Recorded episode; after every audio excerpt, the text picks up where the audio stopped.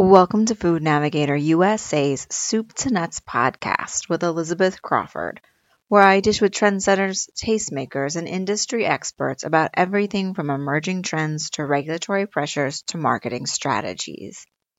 Hemp and CBD continued to reign as one of the top food and beverage trends at Natural Products Expo East in Baltimore last week, just as they did at the event's counterpart in Expo West last March. But also, just like at West, they were far from the only noteworthy trend.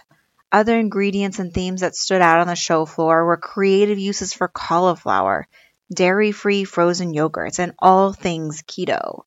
In addition, a few trends that popped up on the retail side that likely will impact brands in the future, if not already, include a push to bring more brands that do good as well as ones that already have a strong digital presence to store shelves. In this episode of Food Navigator USA's Soup to Nuts podcast, we explore each of these trends with help from brands operating the space and from the online platform RangeMe, which helps pair retailers with brands. Despite a murky regulatory landscape, hemp and CBD continue to steal the limelight at Expo East, where there was even a dedicated and age restricted pavilion for brands offering products with the ingredients. The current enthusiasm for hemp and CBD tracks back in part to the passage of the most recent Farm Bill in 2018, which legalized commercial production of hemp, which also cracked open the door for a mo- more robust production of crop, as long as other state and federal barriers were cleared first. But this isn't the only reason that brands and consumers have zeroed in on these two ingredients as hot things that they want in their products across categories. According to Ann Thompson, the vice president of the marketing for Manitoba Harvest, a major attraction for hemp is its nutritional profile and the synergies it brings with other trends, including plant based, grain free, and other emerging diets. You think of hemp seeds as kind of the wild salmon of the plant world. So high in protein, so about double the protein of uh, chia or flaxseed. 25% more omega 3 and 6. So it's that like crazy combination of protein and omegas.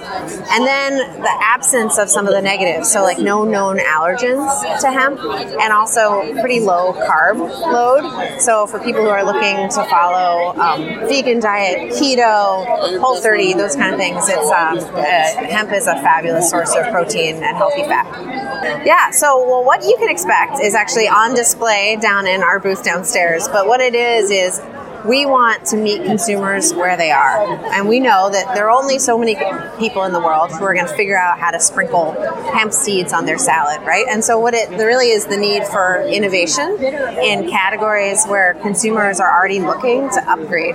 So, in January, we launched um, granola and it's a high high protein from hemp granola, low in sugar, which is really that what's happening. Consumers are turning their granola around and being like, "Whoa, this is a sugar bomb!" Um, and so designing that, um, and then we just launched the nutrition bars here in June, um, really celebrating hemp as the first ingredient, um, and also grain free. We found that you know since hemp is naturally an oil seed, not a grain, to really celebrate that and not including any grain ingredients. Manitoba Harvest also recently entered the CBD side of the business with a broad spectrum hemp extract, which Thompson said consumers were asking for because they respect the company's 21 year history working with hemp and CBD and its strict standards for handling the ingredients. The trust that many consumers place in the brand has empowered it to also provide additional much needed consumer education. What we found is uh, incredible consumer curiosity, but very few brands were being radically honest with consumers about basically consumer interest being ahead of science. And I think it's our job as the trusted leader to acknowledge what, what's true and what's not true and what's still being discovered. Um, so that's a big part of our message. And even in the packaging choices we've made of being really explicit about the milligrams of CBD in a serving. Whereas a lot of people will say, oh, you get this many milligrams of hemp extract. But you have no idea how much CBD is part of that hemp extract, or even being explicit about serving sizes, or um, inviting people to know their own bodies. So start kind of low and slow and work up and see how your body responds. Um, and so I think um, those kinds of basic messages um, have been really important um, for us as a brand. While most of Manitoba Harvest's CBD products are labeled as dietary supplements, its CBD infused protein powder is not. Thompson explained that the company's decision to include the ingredient in a food product, despite FDA officials repeatedly saying that CBD is not approved for use in food and beverage, comes down to the company's rigorous approach to testing and that it obtained a self affirmed GRAS status for the ingredient. So, what we chose to do was for CBD foods to go through the rigorous protocol of reviewing all of the literature out there and achieving self affirmed GRAS status, right? On so our protein powder, we are confident that that falls within FDA guidelines around safety. And so, no, it wasn't scary because we did the homework. One of the things, of course, whenever you buy CBD, any reputable company will have a QR code that links to the C of A or certificate of analysis for that batch of CBD. So it's and and if you were to go to a different canister, it might be a different certificate of analysis because it actually came from a different lot. And there you can go in and you can see specifically all of the testing protocols that that batch has been through. So both testing for um, presence of cannabinoids and the percent of CBD or terpenes or flavonoids or other things, but also the testing protocol around um, pesticides um, and any kind of residual things that you might not want in your food. Um, and so, you know, we we only sell the stuff that we are we would put our certificates of analysis on the front page of the New York Times. We're so proud of them, you know, or front page of Food Navigator. Not all food companies are as comfortable as Manitoba Harvest when it comes to working with CBD, but they are embracing hemp, which is solidly in play for foods. Among those companies is Once Again Nut Butters, which the company's marketing, communications, and PR manager, Gail Orr, explained recently launched a sunflower hemp butter. A lot of people are looking to consume more hemp because hemp is naturally rich in vitamin E, is rich with omega 3s. Um, so, our sunflower butter is also rich in vitamin E, which is actually a difficult nutrient to get, like naturally found in, in, in foods. So, people get kind of a double bang for their for their for their bite with that one because they get the the vitamin E from both the hemp and the sunflower, and then they also get the omega threes. So it's a really nice product. Hemp tends to be very earthy tasting, but sunflower butter has a very robust taste. So it kind of overpowers the earthy flavoring of the hemp. So people that taste it, they don't really taste the hemp in it. So it's it's really nice for that. Um, I actually like the taste of hemp, but some people find it to be a bit overpowering. So it's it's got a nice it's got a nice uh, mouth palate.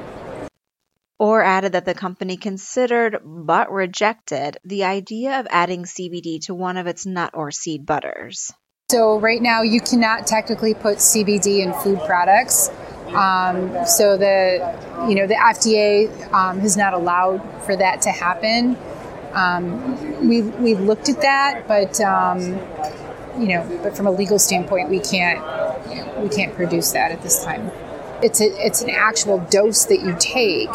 And so, how do you regulate how much butter someone eats, right? So, if we're putting a dosage into food, now it can be some it can become something that you know someone consumes too much of you know um, even too much of a good thing might not be such a great thing Controversy aside, Manitoba Harvest's Thompson predicts that current frenzy surrounding both of these ingredients is just beginning, and demand for both will continue to grow.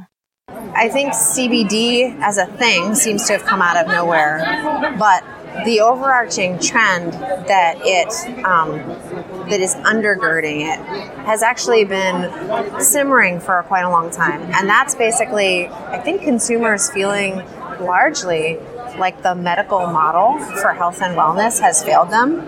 And um, whether that's presence of opioid addiction problems or even obesity or other things and, and people are at an inflection point where they want to take control over their own health and wellness. And um, and when I say wellness, I just read a study that actually um, um, anxiety or issues around just not feeling well or the busy mind has actually overcome um, uh, weight management as the most prominent concern for Americans today. And so you can see any kind of something that would help with mood. Great job. Um, thank you. Um, would be um, absolutely within the zeitgeist of what people are really looking for. So I have a hunch that CBD is going to stand the test of time because it really taps into these basic needs of people looking to manage, um, you know, pain and inflammation, healthy sleep cycles, and that quieting that busy mind. Um, I, I, think not every company you see here is going to stand the test of time because I don't know that everybody's doing it right, but there, I, I don't see this as a flash in the pan because I think there's such a deep need in our culture and society hemp has existed since the beginning of time, right? I think it's just the beginning for hemp. I mean, I think it's so exciting that our country is really like throwing off the um, the, the stigma and and quite honestly, hemp food because of how far ahead Canada wasn't. That's it's just the tip of the iceberg, I think, for the plant. Um, so first of all, hemp foods, you know, we did the same thing we did for CBD, but actually went directly to the FDA. I don't know if you know this. So all of our hemp food is actually gone through GRAS certification, and we received back the verdict of no comment from the FDA. And quite honestly, one of the reasons we did that was because we want big food manufacturers to be able to start using hemp. And so I think we're just at the beginning for hemp food. But I think as you look at hemp fiber and hempcrete and um, developing more sustainable alternatives, um, we're, we're just at the beginning. Almost as prolific as CBD and hemp at Expo East were keto claims on products across all categories. But one of the more surprising places to see the claim was on bread, which on the surface appears to be the antithesis of the low carb, high fat, high protein ketogenic diet. But the founder of the startup Unbun, Gus Klemos, found a way to make better for you breads that were certified keto, paleo, grain free, and gluten free, but also behave and taste like their traditional flour based counterpart. He explained that after years of eating hamburgers on lettuce buns, he began experimenting in his kitchen to see if he could create a bun that fit his lifestyle, which leaned heavily towards keto, paleo, grain free, and other low glycemic foods. After tinkering with the recipe for a year, Klemos said he went to a local burger joint to see if it would be interested in his buns. And after eating one bun, the manager placed an order for a thousand more. And those sold out in just three or four days. At this point, Klemos said he was simply offering the buns as a better for you version of bread. But as his business started to grow, he quickly realized that attaching consumer friendly descriptors to his bread could help take sales to the next level. If I say, hey, this is delicious bread, you're not going to listen to me. But if I say, hey, this is delicious bread that's keto, it's paleo, it's gluten free, it's grain free, it's kosher, you're, you're going to listen to me and probably try it. So um, ultimately, you know, we want to make better for you, delicious products. And it happens to be that, like what I believe to be the better for you is grain free, uh, keto friendly when possible, and uh, as well as including some plant based products, right? So that those are kind of the the three areas that we're concentrated on now. This strategy seems to be working given the young brand's rapid growth.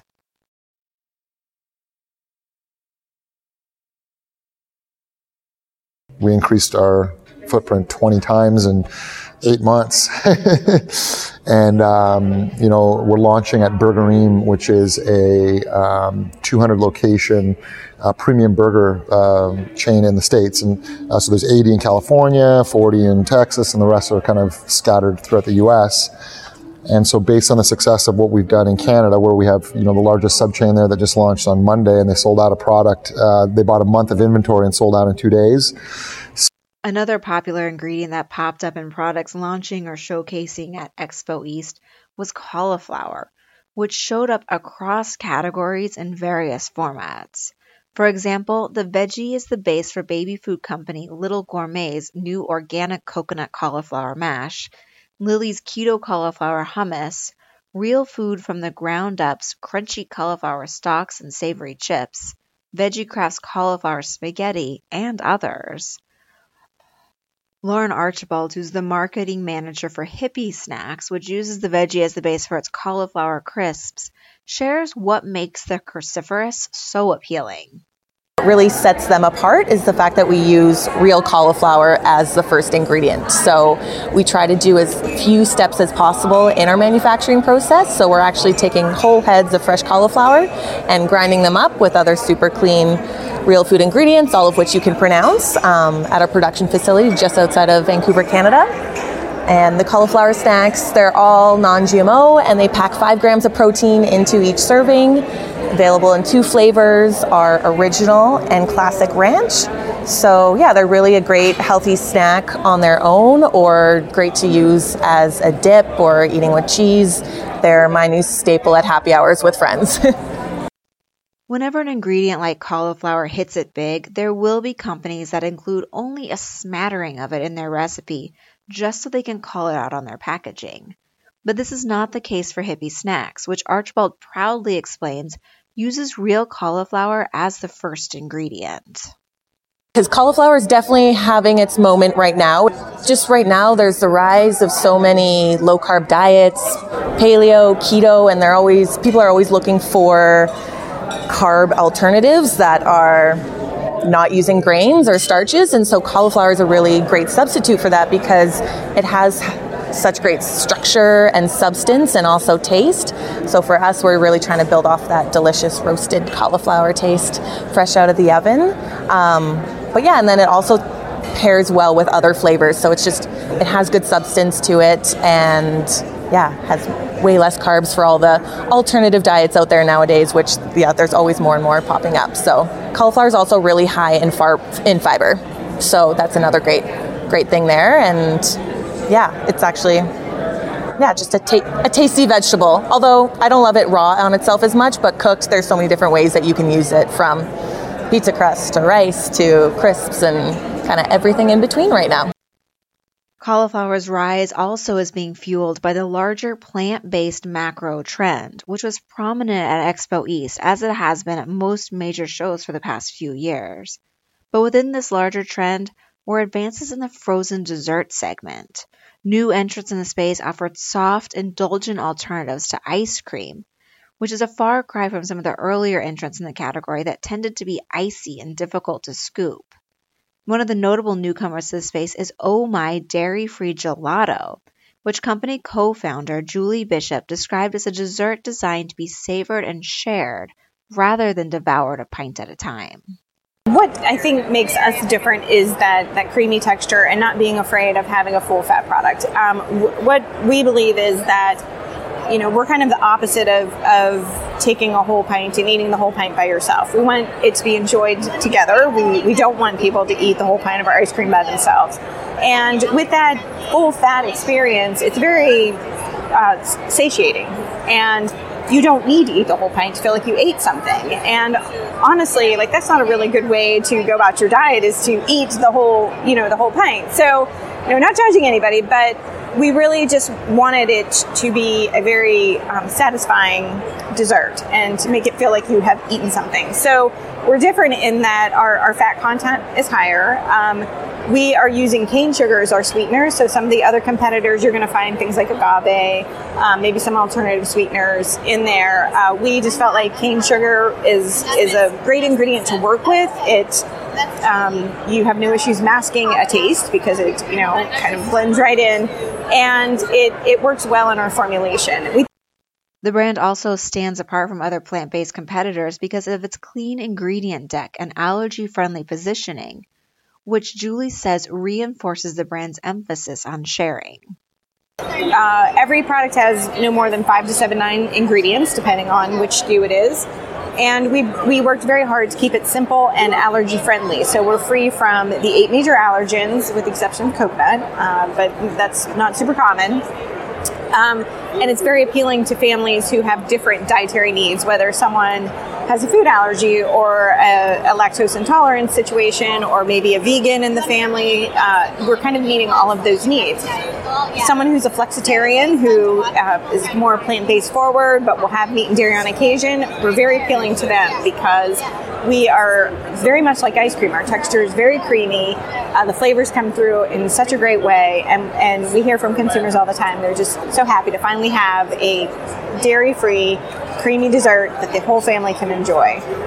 Stepping back from category or product specific trends, an emerging macro trend that likely will touch all food and beverage players in the near future is the rising demand among retail buyers for brands, both new and established, to have a strong digital presence.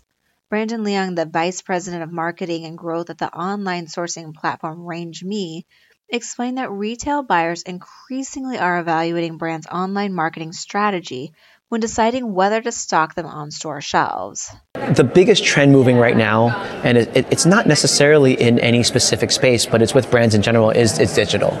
So, you know, in the past year, brands are starting to finally realize, but like both established and young, that if they don't go digital, if they don't have a digital presence, if they're not marketing, uh, if they're not marketing outside of physical marketing, if they're not scaling what they do, scaling their message, scaling their story, they're going to find it very difficult. One to, to continue penetrating the market that they're in, and then two, being able to get the attention of the people that you know they want to, like buyers, right? Because retailers want to see that. Retailers need to see that you're doing marketing because it helps them sell this through. Because if you think about a product going into retail, right? This is aside from DTC. This is just straight getting on shelf. They, a buyer has to sell it in one internally and then two to their customers, right? If you're not ready to do that on your own, right, they're not going to be they're not going to be able to take that on. He also notes that retailers increasingly are looking to stock brands and companies that are quote doing good. A lot of our retail partners are starting to talk about this, get more involved with it, but brands with heart, brands with purpose, things like that have been very, very important, right? You're starting to see it across the board, not just with retailers, but with other organizations as well that, that cater to retailers. Um, ECRM, for example, they're our parent company. Um, they have an entire brands with purpose session now I mean, it's just focused on brands with purpose because retailers are asking for it, right? And as retailers ask for it, you know they drive a lot of what happens in the in the industry. These retail buyers have that much power. These retailers are like, okay, now there's enough innovation for me to run something like 7-Eleven is running a brands with heart thing. I mean, that's really cool?